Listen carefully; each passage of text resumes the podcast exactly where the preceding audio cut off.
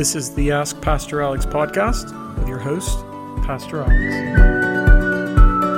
All right, welcome back to the podcast, everyone. We're here with another episode and another question. And the question for today's episode is Is abortion a sin?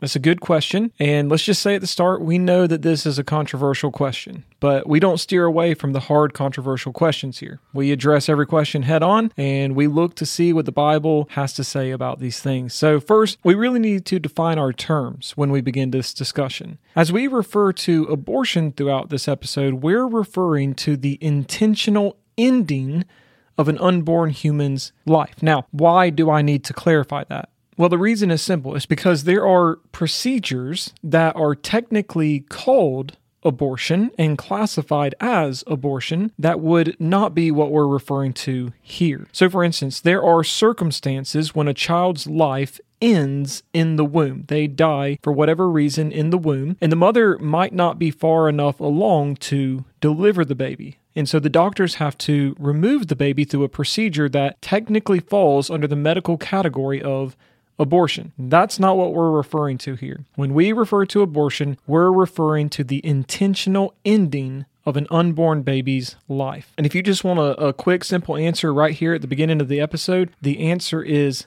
yes. Abortion is a sin. Now, I know a lot of people will disagree with that, but I hope to show by the end of this episode that their disagreements are not based on scripture, but based on personal preferences. In fact, I want us to think about this logically. I know that we live in a world that doesn't really like logic, but let's think about this logically and put this in terms of a, a syllogism. A logical syllogism is just when you make a number of arguments or propositions, in which case, if all the arguments or propositions are true, then the conclusion must also be true. For instance, one of the most famous ones ever was all men are mortal.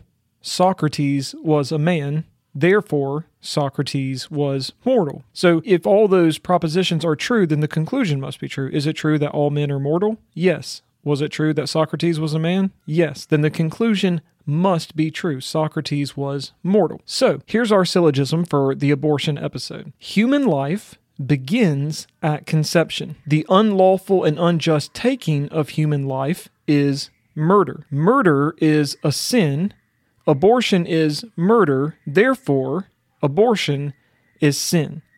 If all of our propositions or arguments prove to be true, then the logical conclusion must also be true that abortion is a sin. So now we've said that, but as always, what we have to do is we have to prove it. So let's begin by proving point one of our syllogism human life begins at conception. And to do this, what I want to do, I mean, I could make a number of arguments or cases, but what I want to do is I want to quote at length here a quote from the American College of Pediatricians. This is a non religious organization of medical doctors. This is what they say The American College of Pediatricians concurs with the body of scientific evidence that human life begins at conception fertilization.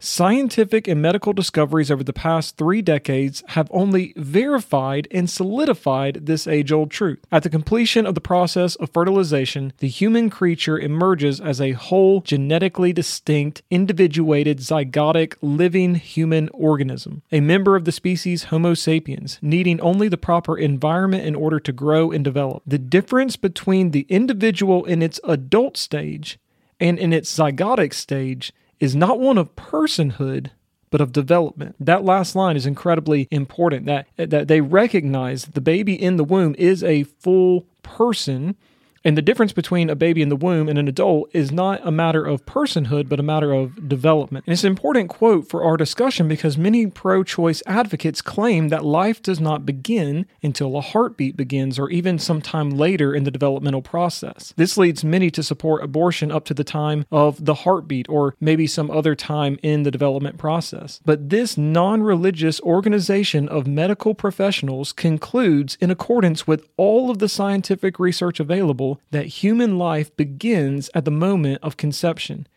That's not a religious principle, that is a scientific fact. At the moment of conception, an entirely new person emerges, one with its own unique DNA distinct from its mother and father. Princeton University also verifies this claim. In an article written by Dr. Diane Irving of Princeton University, she informs that scientifically something very radical occurs between the process of gametogenesis and fertilization. The change from a simple part of one human being i.e., a sperm, and a simple part of another human being, i.e., an egg, which simply possess human life, to a new, genetically unique, newly existing individual, whole living human being, a single cell embryonic human zygote. In other words, that is, upon fertilization, parts of human beings have actually been transformed into something very different from what they were before. They have been changed into a single whole human being. During the process of fertilization, the sperm and the egg cease to exist as such and a new human being is produced. That is the conclusion of a medical doctor who is not arguing from a religious standpoint, but from a scientific medical standpoint. And in accordance with the overwhelming body of evidence that we have, these scientists conclude that life begins at the moment of conception. And this is incredibly important for our discussion because it means that the entire time a baby is in the womb, from the very moment of its conception, it is an actual human being. Not a potential human, not a potential life, but an actual unique human being. This means that point one of our syllogism proves to be true. Life begins at conception. Now, point two of our syllogism is that the unjust, unlawful taking of a human life is murder. So let's try to prove that point. And this one's the easiest one to prove. Okay, if you just go and look up any dictionary online, they will all say something like murder is the unlawful, premeditated taking of a human life by another. That is beyond dispute. That's just the very simple definition of murder. But there is an interesting point raised at this point where someone will say something like, well, if abortion is legal, then it is lawful to murder in that situation. And I would say, well, you're right, unfortunately. Abortion is nothing more than legalized murder. But the question is this this is the question we should actually be asking who ultimately determines what's lawful. Because here's what I know when we stand before God on Judgment Day, He's not going to hold us accountable to the standards of our country's government. He is going to hold us accountable to His standards. So the question that we should actually be asking is Is it lawful in God's eyes? To murder. So we need to turn to the Bible for that answer. What does the Bible actually teach about murder? Well, the Bible teaches us in the book of Genesis that all humans are valuable to God and God cares about life because we are created in the image of God. God highly values human life. In fact, we see that the first time in the Bible that man sins against man, it is a murder. Cain murders his brother Abel, and the Lord severely punished Cain for his sin. But the Bible further indicates that God hates murder and disapproves of murder, and that he values human life because in Genesis 9 6, this is what we read Whoever sheds the blood of a man, by man shall his blood be shed. For God made man in his own image.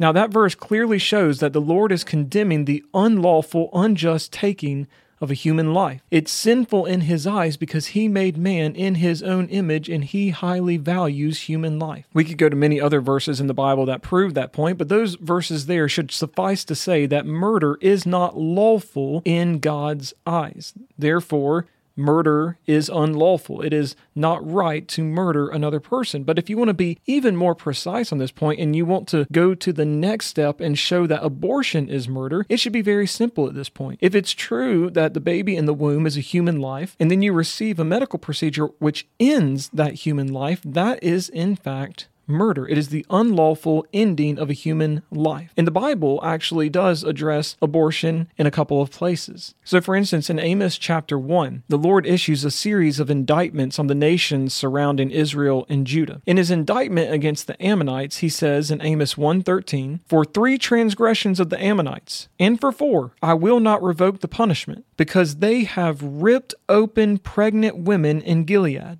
That they might enlarge their border. Now, the Lord does go on to tell the Ammonites the punishment for their sin, and it will be a swift judgment upon them, but don't overlook what their sin was. The Bible specifically says that the sin of the Ammonites was that they were ripping open pregnant women. In other words, they were inflicting abortions upon all the pregnant women in Gilead, and the Lord condemns them for it. Furthermore, the Bible explicitly says in Exodus 21, verses 22 to 23, that the punishment for the one who causes the death of an unborn child is the same as for the one who commits murder. So if a person caused the death of an unborn child while he was still in the womb, that person would be facing the same punishment as the one who committed murder. And that's the Bible's way of saying that they are equivalent. That to end the life of a baby in the womb is equivalent to murder. It is murder in the eyes of God. So abortion is unlawful in the eyes of God. It is sin according to God, and this is the standard to which every human will be held. Therefore, every one of the propositions of our logical syllogism prove to be true, which means the conclusion logically must be true. Life begins at conception. The unlawful taking of human life is murder. Murder is unlawful to God. Abortion is murder. Therefore, abortion is sin. Now, just because this is logically true does not mean that it's universally accepted. As I said before, we live in a world today that really does not care that much about logic. So there are some common rebuttals and responses at this point that we should probably address. For instance, some people raise the issue of rape and incest. They believe that abortion should be allowed in those cases. And according to the statistics involving reasons for abortion, rape accounts for about 1% of all abortions, and incest accounts for half of 1% of all abortions. This means that rape and incest are extremely rare. According to the available data, the overwhelming reasons women have abortions is due to inconvenience. They didn't mean to get pregnant, they're not ready to have a child, having a child would drastically alter their life, they don't want to be a single mother, or they can't afford a child. It's really just the child would be an inconvenience, and therefore I'm willing to murder another human so that I'm not inconvenienced. And we can address those in a moment, but for now, we need to understand something very important, folks that the value of a child's life is not in any way dependent on their circumstances. That is to say, every human life is valuable because they are made in the image of God. Their value does not lessen due to the reason for their conception. And let's just be very clear a human is not less valuable because they are the result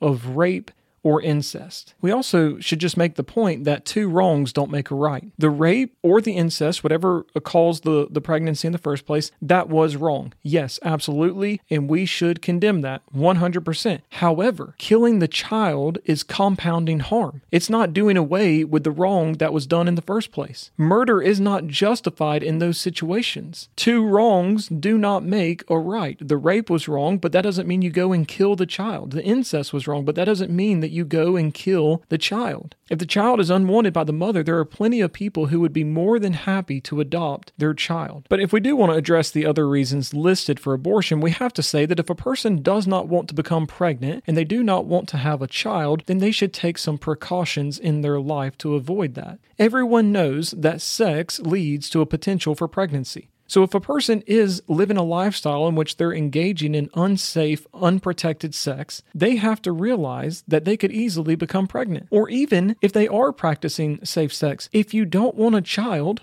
don't have sex. Your pleasure is not more important than human life. If you are going to engage in the act and it results in you becoming pregnant with a child, that child deserves to live. People in this country want to talk about rights. Rights this, I have rights, I have rights. Literally, the first right that we are entitled to in this country is the right to life. So you may want to live a lifestyle of engaging in all sorts of promiscuous sexual activities, or you want to have some sort of sexual gratification, but a child should not have to pay with his or her life because you don't want to be inconvenienced and you want to keep living the lifestyle that you're currently living. If a child does result from those actions, that child should not have to pay the price of their life for the sake of the mother's actions. Just because a baby might disrupt a woman's life or cause her inconvenience is no reason to literally murder an innocent human life. However, the most common argument raised in this conversation about abortion is the woman's claim that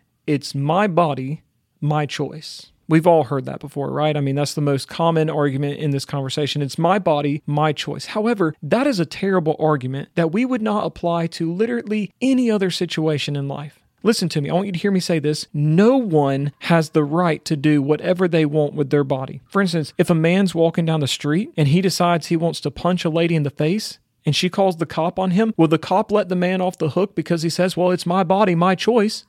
No, of course not. And he shouldn't be let off the hook. That's assault. Yes, it was his body. And yes, he did make a choice to do something with his body, but his actions, his choices ended up harming another person. I mean, it's the exact same thing with rape. Should we allow rape? After all, what is rape except for one person doing what they want with their body at the expense of another? Can a man who rapes another say, well, it was my body, my choice, I just did what I want with my body? No, of course not. None of us are willing to allow rape. We all know it's wrong. So you see how this argument of my body, my choice begins to fall apart whenever we apply it to literally any other situation in life. Nobody gets to do whatever they want with their bodies, especially if it causes harm to another person. Furthermore, it's not the woman's body. Yes, she is carrying the baby, but the baby is an entirely different human being as we have seen scientifically. The woman may be the one undergoing the procedure, but the one who suffers is the child inside her. She has subjected her body to a procedure to kill another human inside her. And I've heard some bad arguments about this, right? I've heard some pro choice advocates say something like, well, the child inside me is dependent on me and my body for survival, and so it is my body and I can do what I want. But let's, again, let's address that argument and take it to its logical conclusion. If that's the case, when does a woman lose the right to kill her child? Is it when the child is no longer dependent on her for survival? Because listen, I've got a three year old and a one year old at home, both of whom are completely dependent on me and my wife for survival. If they were left alone without us, they would die. That means they are entirely dependent on us and our bodies for survival. Does my wife have the right to kill our children? I mean, at what point should I stop being worried about leaving her alone with the kids? Just because they are dependent on another for survival does not mean we have the right to kill them or make some sort of choice that's going to endanger them or lead to harm. And furthermore, as we're talking about all these rebuttals and things like this, there's an important point that often gets overlooked in the conversation about abortion that we need to make very clear. It takes two to make a child. The man has just as much right to the child as the mother. Children are the product of 50% of the man and 50% of the woman, meaning men have just as much right to the child as the mother does. So she should not have some exclusive right to determine whether or not the child lives or dies. That is wrong. And again, as we're addressing all these things, here's what I do want to say to you. And this is incredibly important. If you have had an abortion, I want you to understand something. That is not an unforgivable sin. Yes, it was a sin in the eyes of God, but the good news is that Jesus forgives us of all of our sins. The Bible says that if you will repent of your sins, if you will confess that to Jesus, if you will repent of that sin, you will be forgiven. So I want you to hear me say this. I, I, I, am very hard on abortion because it is a sin in the eyes of God. It is despicable in the eyes of God. God hates abortion, but I want you to hear me say this. You are not unforgivable or unsavable just because you have had an abortion. There is grace and mercy and salvation in Jesus. So let's just wrap up the episode with a few thoughts. First, life does begin at conception. That is scientifically beyond doubt. Second, abortion is murder. And according to the Bible, murder is a sin. So abortion is sin. Again, we're not talking about the medical procedure necessary to remove a human that has already died in the womb. We're talking about the intentional ending of a human life in the womb.